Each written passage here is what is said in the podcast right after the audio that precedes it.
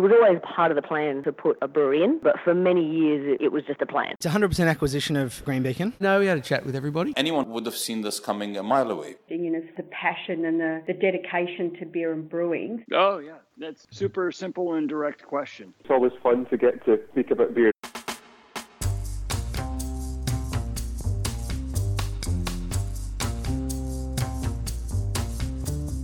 Hi, I'm Brews News editor Matt Kirkegaard, and that's just what we're here to do talk about beer. And this week, with a side of cider. I'm not sure how many times over my career writing about beer that I've heard that we are bracing for the cider explosion. Yet it's never really happened. That's despite the creation of ciders such as the Willie Smith's range that show just how complex and interesting cider can be. So when Willie Smith's co-founder Sam Reid launched a craft brewery, Du Cane, in Launceston, it seemed a great prism through which to examine all the contrasting fortunes of craft beer and craft cider over the last decade, as well as the background to his new brewery and what that tells us, if anything, about where he sees the market for the two beverages. Enjoy my conversation with Sam Reid from Du Cane Brewery. Sam Reid, welcome to Beer as a Conversation. Thanks for having me, Matt. Great to be here. Mate, it's uh, I, I'll be honest, it's been a long time that I've wanted to speak to you on the podcast, but with the podcast called Beer as a Conversation, it's been a little bit hard justifying chatting to somebody about cider, but you've finally opened a brewery. Well, yeah, it's funny you should say that because I think I sent a note to uh, James from the Crafty Pint the other day when he featured uh, the opening. Said I, I knew I'd go, I really wanted to get there, and so this is what I the links I would go to to get featured on Crafty Pint at some stage. So yeah. well, we will come to the brewery, but the way that you came to operating a brewery is something that I, I'm very interested in. So as we generally do on Beer as a Conversation, maybe you just sort of tell us who is Sam Reid? Well, I'm uh, getting to be a relatively old bloke these days, but um, yeah, uh, I'm based in Launceston now. Um, I went to university here. I was born in South Australia, though. Uh, my father is Taswegian, moved over there to study university and met my mother. I don't know how far in depth you want to go, but I guess I'm giving you the full one.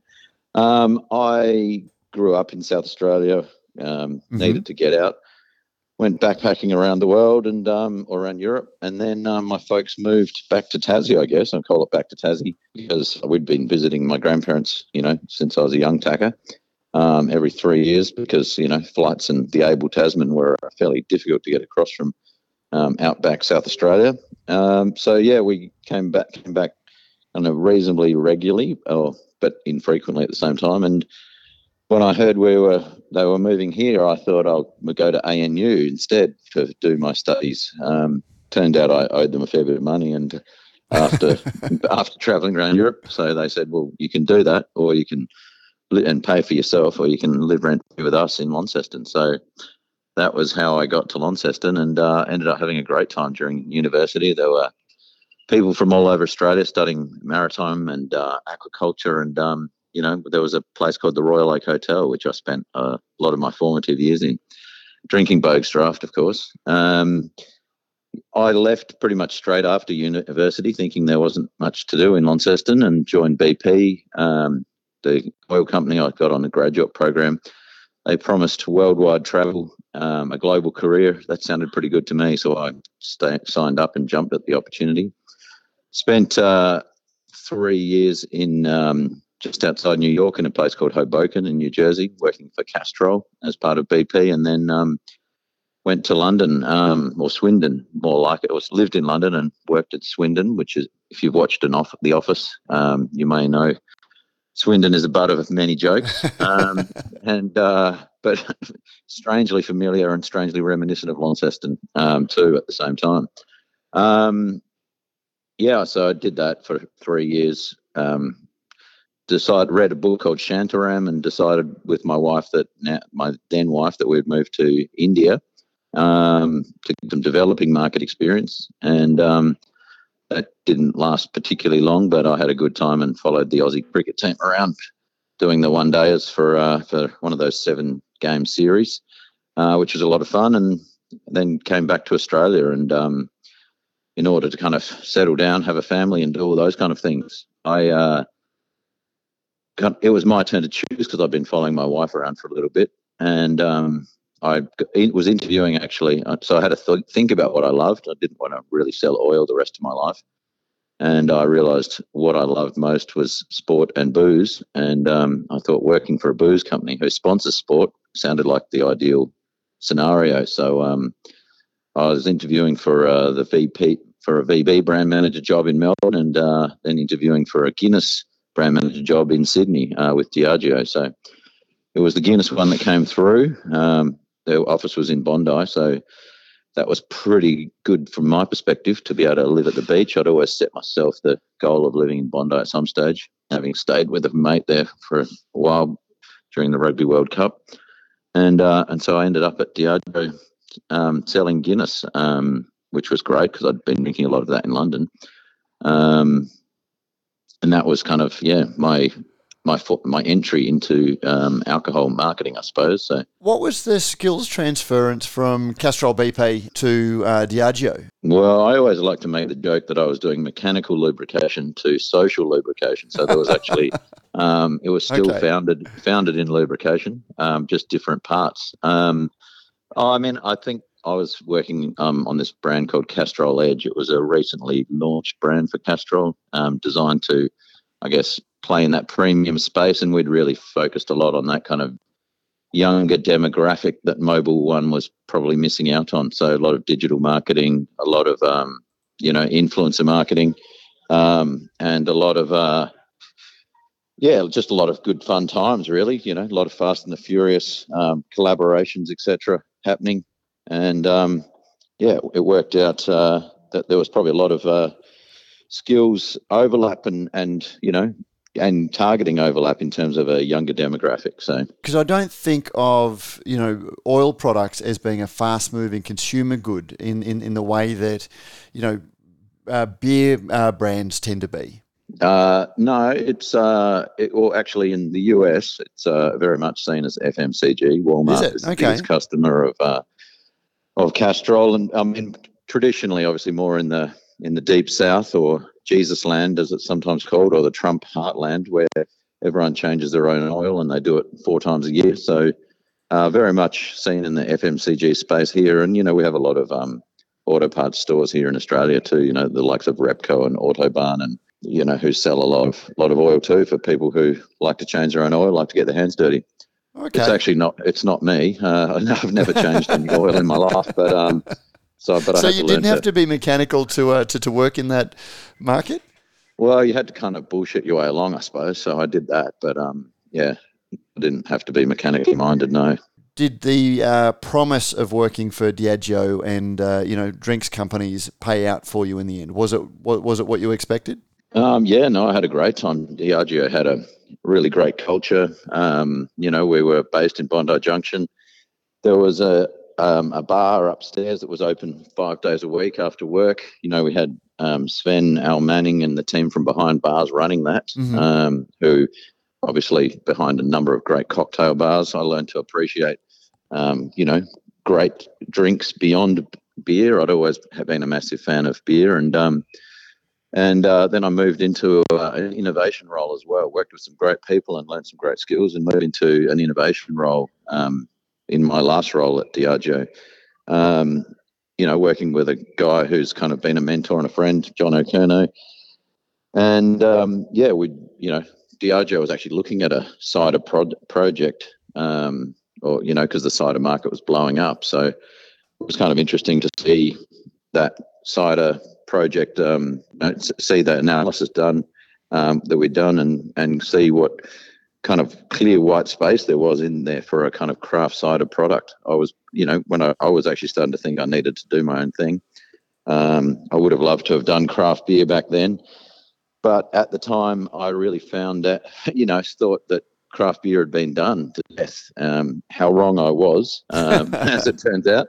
But um, but yeah, pleasantly wrong, I suppose. And um, and yeah, so I thought, and then a friend of mine came to me um, and suggested, as a drinks marketeer, that he was trying to do a cider brand, and um, said he wanted my help. They'd tried to do one before, it hadn't worked, and you know, could I help them out? So you know, we started talking, and um, and uh, you know, I thought needed to have a sense of place, needed to be from somewhere.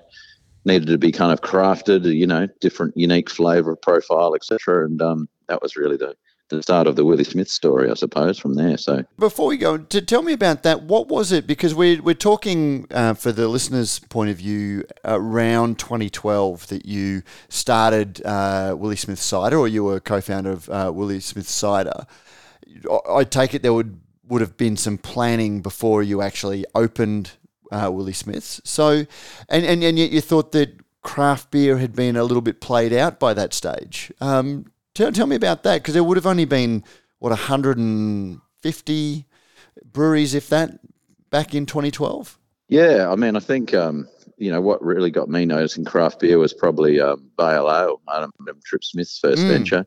I started drinking a lot of that, seeing that was around the place, um, all through um, Surry Hills. Um, I think James Squires was probably around as well at that time. Well and truly, um, yep. And um, you know, and then you know, Rocks was around and and some of the OGs. Um, and yeah, I guess I just thought, wow.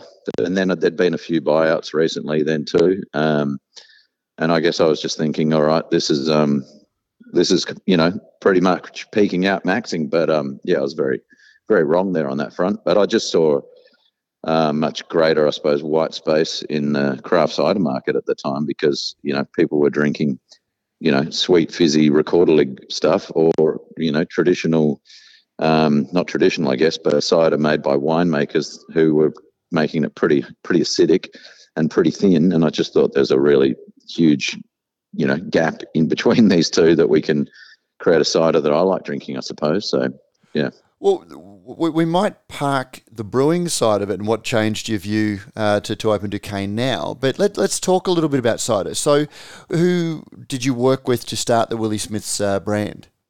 Uh, well, there was a good friend of mine, um, Glenn Barry, who's a um, who is and continues to be a great um, designer, who uh, came to me. Um, I started talking to him about what it is um, I thought the brand needed to have and be, and um, and then we got introduced to uh, Andrew Smith, uh, my business partner in Willie Smith's, in well, over the phone. And then we all, all flew down, um, you know, sat around having a chat, walked, spent the day walking around Mona um, and talking about what it might look like. And um, kind of agreed from then that we would uh, start working towards getting something to market. So, um, so Glennie was, you know, really involved from the design and branding originally. We had a few people along the way to help us in terms of um, you know getting to formulation. But then a good friend of yours and mine, um, Neil Cameron, we got on board to really finalize that kind of formulation style or um or, or and flavor profile that I was looking for because I was really clear that I wanted to be kind of cloudy and and low acidity etc which is everything that you shouldn't do if you're trying to make a you know a natural product that's fermented um, but yeah, Neil came on board and helped us out with that as well. So I mean, that were the they were the key people, Glenn and Neil, helping Smithy and I get it moving, I suppose. And you, you, you said at the time that, that at the time you were starting this, cider was having its moment. And I remember that, you know, I'm, I'm not sure. I've lost track of how often people have said this is the year of cider, and it just doesn't. Uh, despite the success of Willie Smith's, cider just doesn't have ever seem to have gone mainstream. Is, is that a fair observation? Um, well, I think I think you'd say in Tasmania it's mainstream, mm-hmm. um, and I think you could probably find some other regions around Australia where it's mainstream, and they tend to be in the apple growing regions where people have a real affinity with the industry, um, understand where it comes from, um, are really focused on kind of authentic cider and, and excited by the different flavour profiles that you can get from cider. Uh, and the reality is that's very similar to cider around the world. After you know going overseas and spending time in France and Spain and the UK, you realise um, that cider is got its heartlands everywhere. Um, you know, every now and then it, it kicks it, punches above its weight, and becomes kind of a more of a national beverage. But it's still incredibly, um, you know, focused on um, the, the, south southwest of England. Um, it's very very strong there. Obviously, Brittany and Normandy, it's very strong, but then again, the rest of France not so strong, etc. So, you know, we got taken on a tour when we're doing a tour and you know and visiting Thatcher's over in the UK. we went to the home of uh, Somerset cricket ground and watched Australia play Somerset. Thatcher's obviously a big sponsor and a big employer in the region, and um, took us along in the corporate box, and there were 11 out of 12 pints being sold there were cider. I mean, it's just that's what people drink. Drank it was more than mainstream. It was it was everything. Um, we're talking young, old, you know, every kind of demographic um, and psychographic there could be, and it was just massively cider.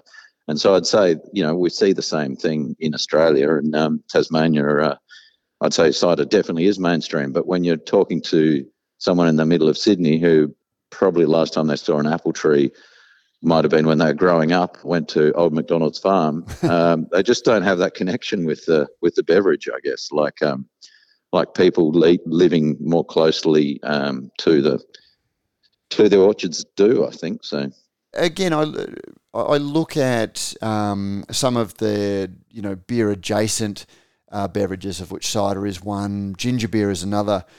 We we seem to have uh, seen ginger beer explode, um, you know, a couple of times, and particularly now it seems to really have a a, a significant foothold, um, and and sells in a way that you know mainstream that cider doesn't. Is it just the proximity and the understanding of the agricultural side of cider that's holding cider back, or is there an, a, a part of the flavour profile of you know quality cider um, that, that you, you've championed over the years? If, if I could solve that one, I uh, yeah, I I would obviously be a probably very wealthy man, but um, you know, I think it's probably something that you know Thatcher's have been trying to solve um, for many years as well, based in in southwest England. Um, I think when you drink cider and drink it regularly, you become accustomed to it. Um, every time I have a pint of cider, I think, geez, I should drink that more often. But it's not always top of mind, and I think that's probably more more to the point. It's still, you know, when when it becomes part of, you know, the drinking repertoire for a group of people or a group of friends, then then it's kind of a natural go to. But when when you're drinking beers with with a bunch of mates and everyone's on beers, and then you want to get a cider chucked in, and it, you kind of oh, just go the easy option. I think it's probably more about that than anything. Um, you know, like I said, when when you've got critical mass and you know people are more than willing to order cider, and I tell you, we're selling plenty of cider at Du Cane. Mm. Um, there's no shortage of of uh, Willie Smith sales here. Uh, so yeah, I don't know. It's a it's a tough one, um, but yeah, I, I, couldn't couldn't tell you why, mate. Honestly, one of the things that you've um, championed, we've we've discussed and we've written about on on Brews News over the last decade is there's been a, a, a parallel argument about craft. You know, um, brewers used to debate what was craft beer, and I know you're a passionate advocate for you know what is proper cider or what is cider? What what what are the challenges in communicating? You know, uh, uh, well, I guess what is bad cider? What's the difference between good cider or craft cider and you know just mainstream generic cider in in, in your world? Yeah, okay. Well, you've probably taken me to another point, which I probably should have called out before, but it is the fact that there's this dichotomy in cider of good quality craft cider, of which is a relatively small part of the market, and the mass produced um, cider made from imported Chinese concentrate. And, you know, people aren't necessarily aware of the differences and they might try and buy one and go, geez, that was sweet and disgusting. I, I don't like cider. And then they might try a good quality one. They go, oh, I love that. And then they keep getting put off because they have such really varied experiences between the um, the two different kind of types of cider there are in the marketplace. And you know, the the manufactured, mass produced cider made from imported concentrate has been designed to target a generally a younger audience who like sweeter beverages. Um, and so, you know, people drink that and go, "Oh, that's disgusting," when they want something craft because they can't necessarily find all these um, more quality um, cider beverages around the place. So, I mean, it's probably I mean, that as much as anything is probably having an impact, has continued to have an impact on the cider category, really. So, but that was one of the, um, you know, one of the things that sometimes I would uh, get in trouble for, or you know, raise the ire of some brewers for, where you know, even back ten years ago, when you know the malt, wort, hops, and yeast definition of you know small traditional independent um, craft brewery mindset was where a lot of the discussion was. And you would walk in and you had brewers who are passionate about the integrity of their beer offering, but then they also realized that they needed something for people who, for a variety of reasons, may not have drunk beer. And then they would just buy concentrate fermented up without the same level of care they would put into their beer product and then just pour it out as a craft cider. And, you know, I would raise with them, you know, well, isn't there an inconsistency in your me- in, in, in your message? Um, that must have been a frustration for you to see that sort of behaviour from people who were trying to hold up a product as being better than the mainstream. Oh, there's no doubt it was, um, and that's why we went for you know we spent a lot of time and effort trying to get a get that a trust mark launched, the 100% Australian grown, because it's not guaranteed. But if you're using you know 100% Australian apples um, or fresh apples um, from New Zealand or France or wherever in the production of your cider, then you're going to start with better ingredients and have a much better chance of making a better cider. Um, you know that was definitely something that we were focused on something that was frustrating for sure. Um, I remember talking to Wags, um, rest his soul, um, when he was at Mountain Goat, and they were um, when they were doing their, you know, cider two steps or whatever, and just going, "What are you doing, mate? This is terrible." And um, he knew it too, but you know, it was filling a gap, and it was about a bit more incremental revenue, I guess, and everyone's business owners. They're not going to. You got to do what you got to do to stay afloat and stay alive. And um, couldn't really begrudge people that, but it, yeah, it was frustrating. But you know, I couldn't really couldn't really rail against that. My observation about it wasn't so much about um, you know I, I, had no real skin in the cider game, um, but I always saw it as undermining the essential promise of their beer offering as well by you know, if, if if there's no integrity in one liquid, why should people care passionately about the other liquid? Well, I think they spoke to completely different audiences, and so I don't think they really cared, to be honest. So, um, but also they definitely often came up with a secondary brand for their cider offerings as well. So, generally, was the way they went about it. Talk to me about Australian cider because uh, the you know the, the UK market is very traditional. You know Normandy cider again. Um, my very sweeping observation about them is that they use what are known as cider apples that are often cider apples or cooking apples because they're terrible eating apples. And the cider was a way to use those in a, you know, it, it preserved fresh fruit in liquid form. Um, whereas no, well, I don't. I disagree on that okay. point. Um, I don't think they were a waste uh, stream product by any stretch of the imagination. They actually, um, you know, grew the best cider apples to make the best cider. Okay. Good cider apples are good, like good wine grapes. You know, I mean, you don't eat wine grapes, and um, and because they taste crap, but once you ferment them, they give out some magical, amazing flavors. Um, so I think the parallels between cider and wine, um, when you're doing it properly, are really quite strong. Um, you want to put the right cider apples in the ground in your orchard, for in the same way you want to put the right grapes in your vineyard to come up with a you know, with a great quality end product. Cider, unlike wine, is probably more dependent on blending different uh, apples together to create the right balance of, uh, of flavour. But at the same time, some of our, you know, similar single varietal limited releases at Willie Smith's are cracking. Like I love a good Kingston Black single varietal cider.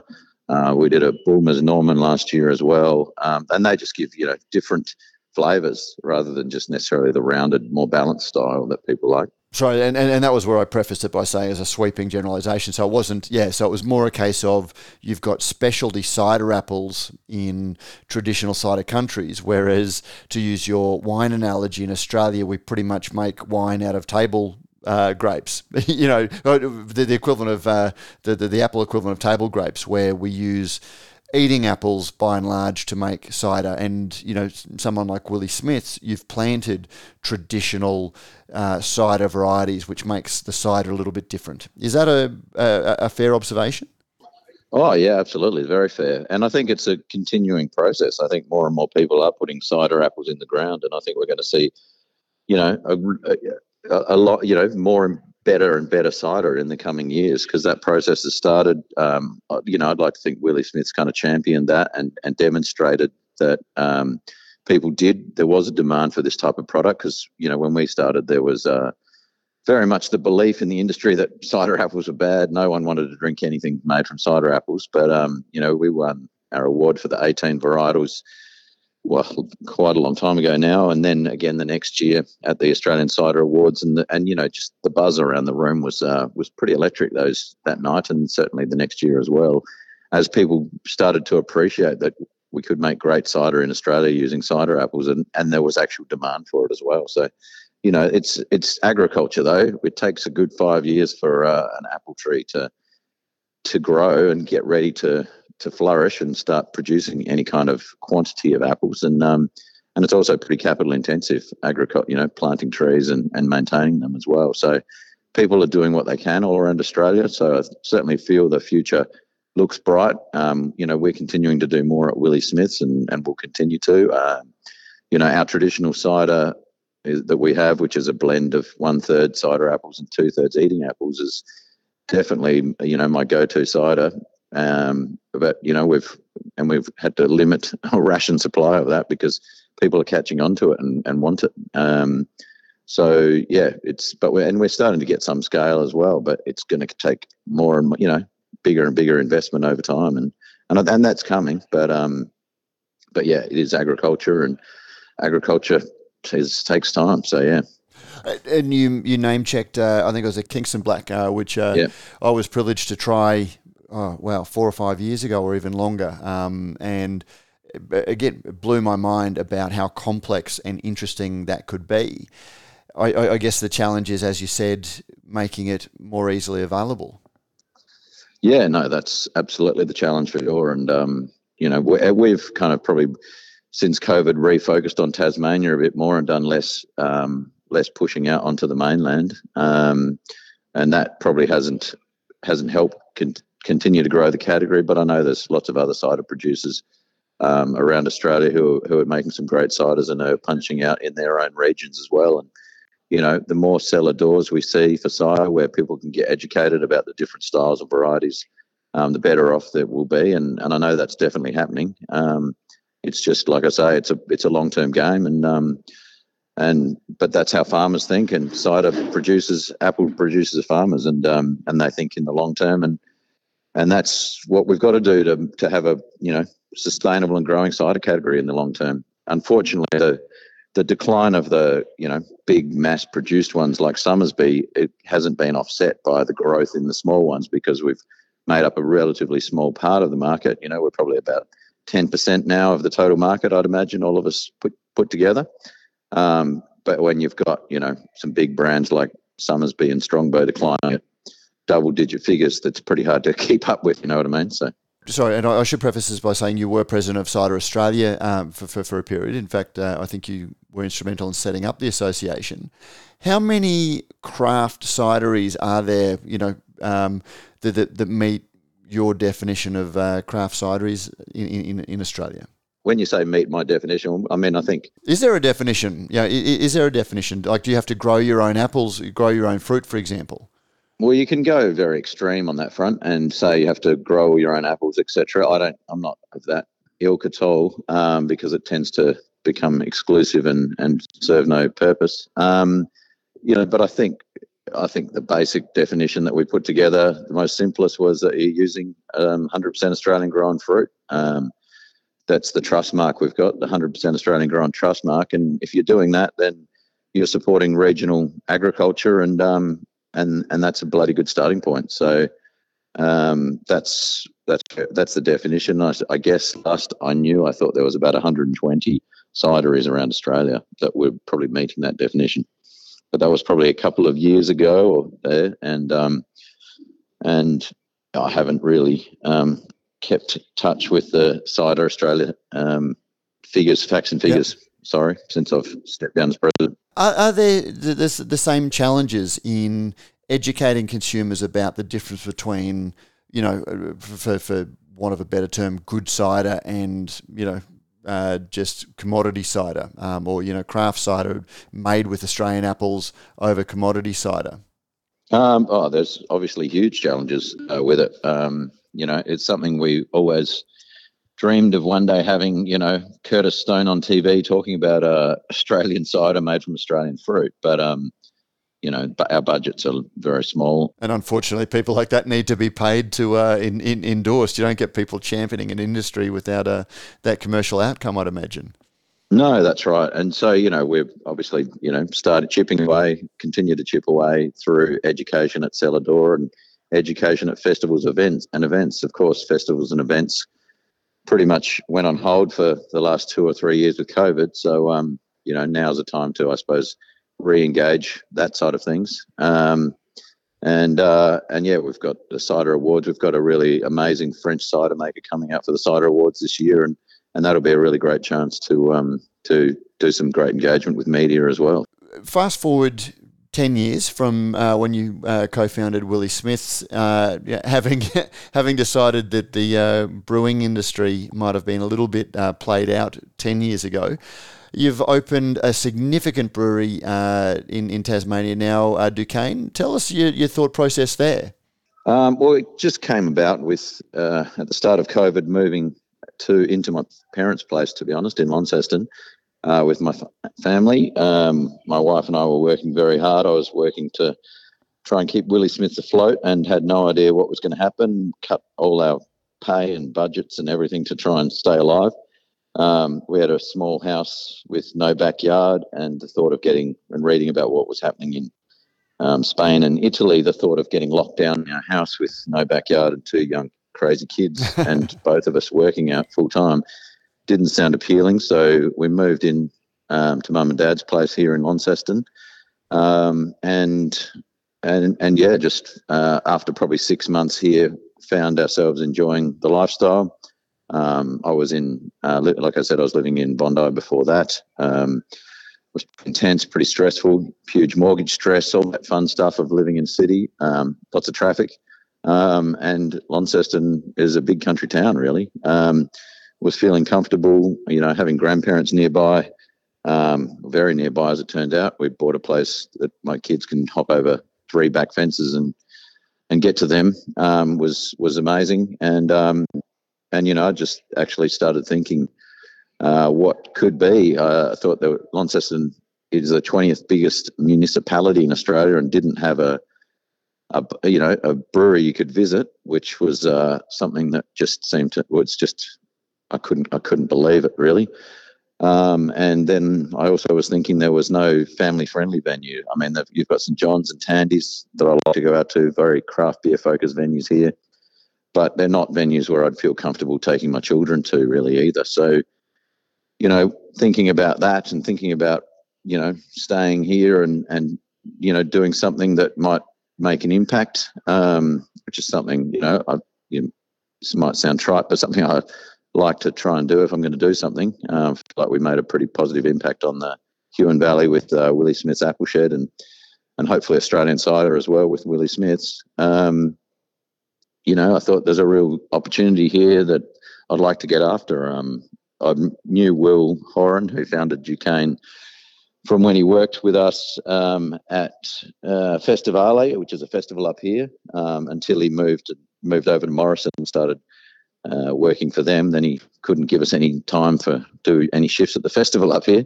But um, re-engaged with him after meeting with Luke Dempsey um, from Sonic Syrup, um, who suggested I get in touch because you know Will had a great brand, had a great beer, um, but it was probably treading water a little bit. So Will and I started talking um, and kind of talking about it, what could be he was pretty interested in the idea of kind of making it, you know, bringing his dream into something a little bit bigger, I suppose, and and um, giving it a brand home. Uh, so you know, probably I I kind of stepped out of um, my role of running Willie Smiths in October 2020, and um, and kind of almost immediately, well, I was applying for jobs, but realized I probably couldn't work for anybody after spending 10 years working myself. Um, and I kind of the curse of the entrepreneur. Yeah. And I, I kind of had to leave Diageo when I did because I was pretty much, yeah, it was, it was, wasn't corporate life wasn't really for me, I guess, at the end of the day. So, um, so yeah, I, um, I thought, oh, well, let's give this a go. So, um, yeah, started working on it from October. Looked at a number of sites around town um, until discovered this one on Princes Square, which is um, it's the old All Goods Tent City building um, right on Princes Square, which is a kind of a burgeoning hospitality hub here in Launceston. Um, and it's 1,500 square metre building. Um, I looked inside. There are a bunch of um, old vintage cars being stored inside, and I found out a guy called Rob Sherrard, who was the co-founder of um, Virgin Blue, who lives on the other side of the square, was using it as a garage. I would say the world's most expensive garage, but it probably wasn't. But probably definitely Tasmania's most expensive garage. And um, that being said, his cars are probably worth more than the building. uh, and so, yeah, we got in touch with Rob and started talking to him about, you know, whether he'd be interested in, um, you know, leasing the building to us. Um, eventually talked him round. Um, he was pretty excited to see things happening in Launceston, and um, uh, and then realised after doing the budgets how much money we'd be needing to spend on the bloody thing. Thought we better we better we better buy it because otherwise it's just not going to work out. So got a few mates on board who were also keen bushwalkers, um, who actually really probably introduced me to bushwalking since I had moved back to Lonnie.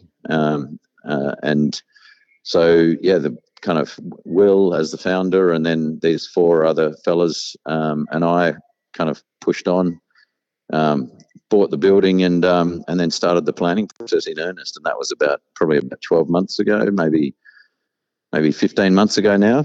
Um, and yeah, we've managed to just open it two weeks ago. So um, Du Cane brand is named after the Du Cane range. Um, Will was a former guide on the Overland track working with Tas Walking Company.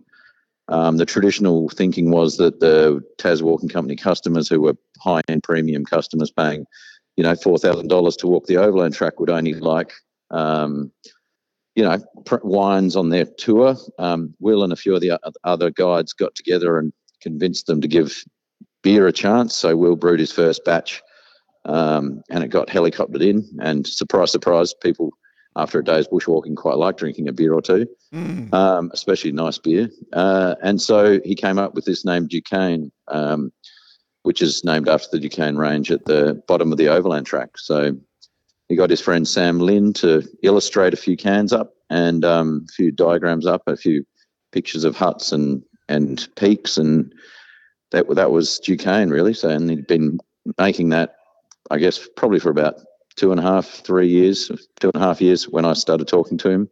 Um, he was doing that on the side whilst being head brewer at Morrison and also working at uh, Crown Cellars, which is Lonnie's best beer store and beverage store.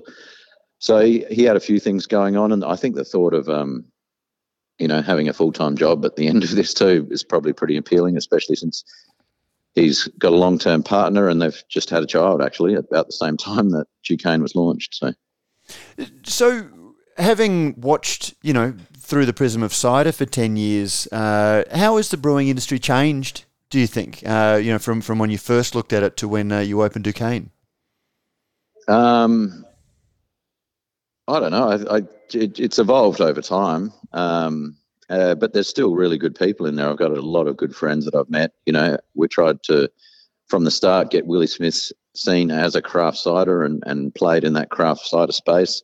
I've got a lot of great mates, um, you know, in the brewing industry who I've kept in touch with. Um, you know, the guys at Stomping Ground, especially Justin and Asher, were really instrumental in helping um, get this off the ground with their support and thinking. And um, you know, Asher even purchased a brewer, brewery for us, but um, out of China. So, but how's it changed? I think it's changed. It's it's become you know, I guess more professional. Um, it's become more pervasive, but it's also become more local as well. And I think that is probably the number one change, and we're seeing that with everything really. Mm. So, so, so in setting up Du Cane, are you looking at being a, a, a, major regional brewery that will be, you know, shipping beer off the island, or are you looking to really be the Lon, Launceston, you know, destination brewery? Uh, definitely the latter. Um, I busted a gut for 10 years trying to get Willie Smiths all around Australia, and it's bloody hard work. Um, it's uh, bloody hard work, and it also is very cash flow intensive. Um, when it came to doing Du Cane, I just thought there's a real opportunity to kind of bring the community together, give Launceston a venue it's proud of, and give Launceston a, a beer it's proud of, other than Boag's, I guess. Um, you know, uh, I thought we might be kind of selling kind of a third through the venue, hopefully, and then two thirds wholesale. But based on the response we've had early days, I think it's going to be two thirds through the venue and uh, and one third wholesale, which is a great place to be, I think. So and wholesale locally, or you know, even like, are we going to see a uh, a north south Tasmania divide uh, between Du Cane and maybe you know Moo Brew, for example, the, the way that we've always seen with uh, Boag's and Cascade? Who's to say what will happen in years to come? But you know, our best, biggest wholesale market is definitely Hobart right now. Um, a lot of there's a lot of bushwalkers in Hobart, and people finish the overland track down in Hobart too. So I think the brand and you know a lot of Will's mates um, are, are, guides and everything. So definitely the biggest wholesale market for us is, is Hobart. Um, but we're hoping um, we can convince more venues here in Launceston, which is a very very heavily contracted market. Um, it blows my mind. You know, even great publicans who I consider great friends just still can't get their head around craft beer here and you know, you walk into almost all venues and it's you barely see an independent tap. Um, so that was kind of part of the excitement and challenge as well, as just showing people that you don't just have to be fully craft beer venue, you know, hardcore craft beer venue like Tandy's at St John's to to be able to pour craft beer, I suppose. So we're hoping we can we can change that a little bit and break some of these contracts locally. Do, do you think it, it, it's funny because local and independence are two of the words that have been bandied around in, in, in, craft beer. And independent generally means free of, you know, foreign ownership or the, you know, the, the, the, the multinationals. But local can be anybody. Um, you know, do you think consumers care that local and independent um, is enough, or is you know a strong brand that's very much associated with uh, Launceston is, is is enough for consumers? Well, I mean, Boag's is probably Boag's still dominates this market in Launceston, and I would have to think it'd be a completely unique market in Australia where you've got a multinational um, brewery that still dominates its local market. Um, you know, I think people haven't thought about whether who it's owned by here uh, in Launceston, and um, and part of our shtick is that we're only going to be serving kind of wines and spirits that are you know made and owned in Tasmania, and um, and that you can find basically along the Tamar Valley wine route. Um, that is probably going to be one of our positions that we have to help deposition Boag's and make people ask the question of ownership a little bit more, uh, because you know people aren't doing that here. Um, people are just not even aware that it's owned by um, a Japanese conglomerate. Um, so you know, hopefully we'll uh, get people to ask the question at least. But certainly, Boag's is a is a big employer here, and um, and you know we certainly mm. want to continue to work with them as well. There's some great people at Boag's, and and and they've done great things for the city. But I uh, just think it's about giving people an alternative as well. What's the, uh, the, the the brand offer then? You know, what what, what beers are you uh, are, are, you making? Are you looking for like a local taproom experience, or you know, are you looking for beers that really play into that uh, craft beer aficionado market? No, we're very much going to go for um, really approachable, well-made beers in each kind of category. Um, you know, Will started with a pilsner, um, and then of course had a pale ale. So when I first started chatting to Will, he had a pilsner and a pale. Um, he had done kind of stouts, uh, like limited release stouts, which were absolutely freaking delicious as well in the past. Um, but our kind of core range that we've got at the moment now is pills, Pale. Uh, we've got a mid strength, um, which was our kind of third kind of core range uh, that's also in cans now as well. Um, that's kind of a, a mid strength pale ale and it's very delicious and drinkable. Um, we've got an IPA and a stout. Uh, and Will's brewed a dark lager as well that's tasting absolutely delicious. We were going to put the stout into cans, but I think the the dark lager is probably going to beat it to it to the cans because uh, it's proving to be fairly popular. Uh, and another thing we want to do though is kind of a do a like a sour beer as well, um, so that we're pouring currently up a lot of wine, and um, so give people and you know and females probably generally more so um, a beverage, a beer that they can get into as well. Um, so yeah, we want to be pretty approachable. We want to be fa- we want to be family friendly. It's working so far, and um, and a raspberry sour would probably seem to kind of bookend that kind of core range that we're talking about. Um, and we you know we're friends with um, a number of berry farmers here. Raspberry farming's massive here in Launceston, and um, and so a bit of a collaboration with um, maybe Hillwood Berry Farm, who have their own cellar door, um, would be a really nice touch because most of the wines and spirits we're pouring all have cellar doors too, and we're really looking forward to helping visitors um, to Launceston and northern Tasmania explore the region from a from an alcohol and an alcoholic beverage perspective. Well, mate, it, it, has been great hearing about the plans for Du Cane. Congratulations on, firstly, on everything you achieved with Willie Smith. Um, you know, as a long-time uh, observer of, of, of, that, I saw how hard you worked to, you know, really champion uh, cider, and uh, all the very best uh, taking Du Cane to the, the, the Launceston market and, uh, and beyond. And uh, I'm well overdue a, a visit to Tassie, so hopefully I can get down there very soon and check it out. Oh, mate, we'd love to see you down here, and uh, first beer's on me for sure. Good on you, Sam Reid. Thanks for this conversation. Cheers, Matt. Thank you. And that was Sam Reid. I'm really keen to hear your thoughts on cider and if it's a different drink to craft beer and why. Are you a cider drinker? Why? If not, why not? You can share your thoughts in our Facebook group. Just search for Radio Brews News and use the password Soapbox. If you like what we do at Radio Brews News, you can help us out by sponsoring the show, reviewing us on Apple Podcasts or your favourite podcasting service, or emailing us your thoughts and show suggestions to producer at brewsnews.com.au. You'll find links to those in the show notes. Don't forget, we'll be back this Friday with all of our thoughts on the news of the week on Brews News Week. We look forward to seeing you then.